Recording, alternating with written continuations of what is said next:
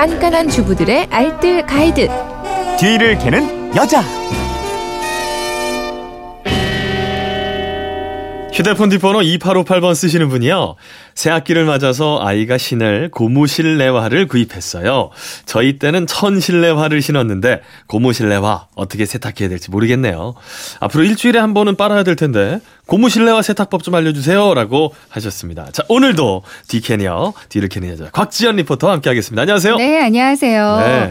어, 요즘에는 실내화도 종류가 참 많아요. 음. 천 소재로 된 실내화도 있고요. 폴리 염화 비닐, 그러니까 PVC 실내화도 있고 네. 폴리 우레탄 재질 도 있고요. 음. 그리고 아주 가볍게 만든 EVA 압축 가공 수지 실내화도 있고요. 또 요즘에는 바닥에다가 그 미끄럼 방지 패드를 붙인 실내화도 음. 나왔더라고요. 어려운 용어가 쓰여진 건 하나도 모르겠네.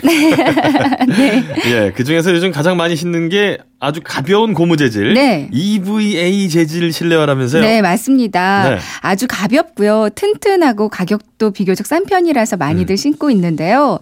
이 실내화 세탁하는 방법이 따로 있어요. 어, 가장 손쉽고 확실한 방법이 바로 네. 치약이거든요. 치약.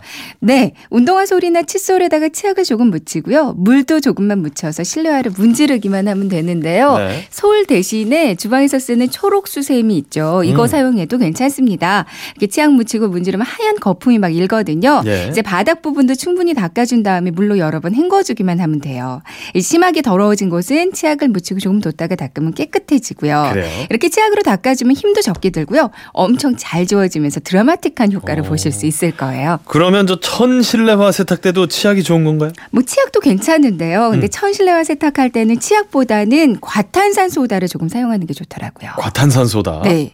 과탄산 소다 산소계 표백제인데요. 그 빨래 끝 하는 표백제 있잖아요. 있어요, 있어요. 그거의 예. 주성분이 바로 이 과탄산 소다거든요. 아하. 그럼 과- 그거 갖다 쓰면 돼요? 네. 아하. 그거 그러니까 과탄산이 따로 없다 하시면 집에 있는 그 표백제 사용하셔도 괜찮습니다. 네. 그러니까 천 실내화 세탁할 때는 아무래도 포인트가 세제물에 잘 담궈주는 건데요. 네. 실내화는 가벼워서 물에 둥둥 뜨잖아요. 그렇죠. 이때 지퍼백을 활용하면 아주 좋습니다. 지퍼백이요? 네.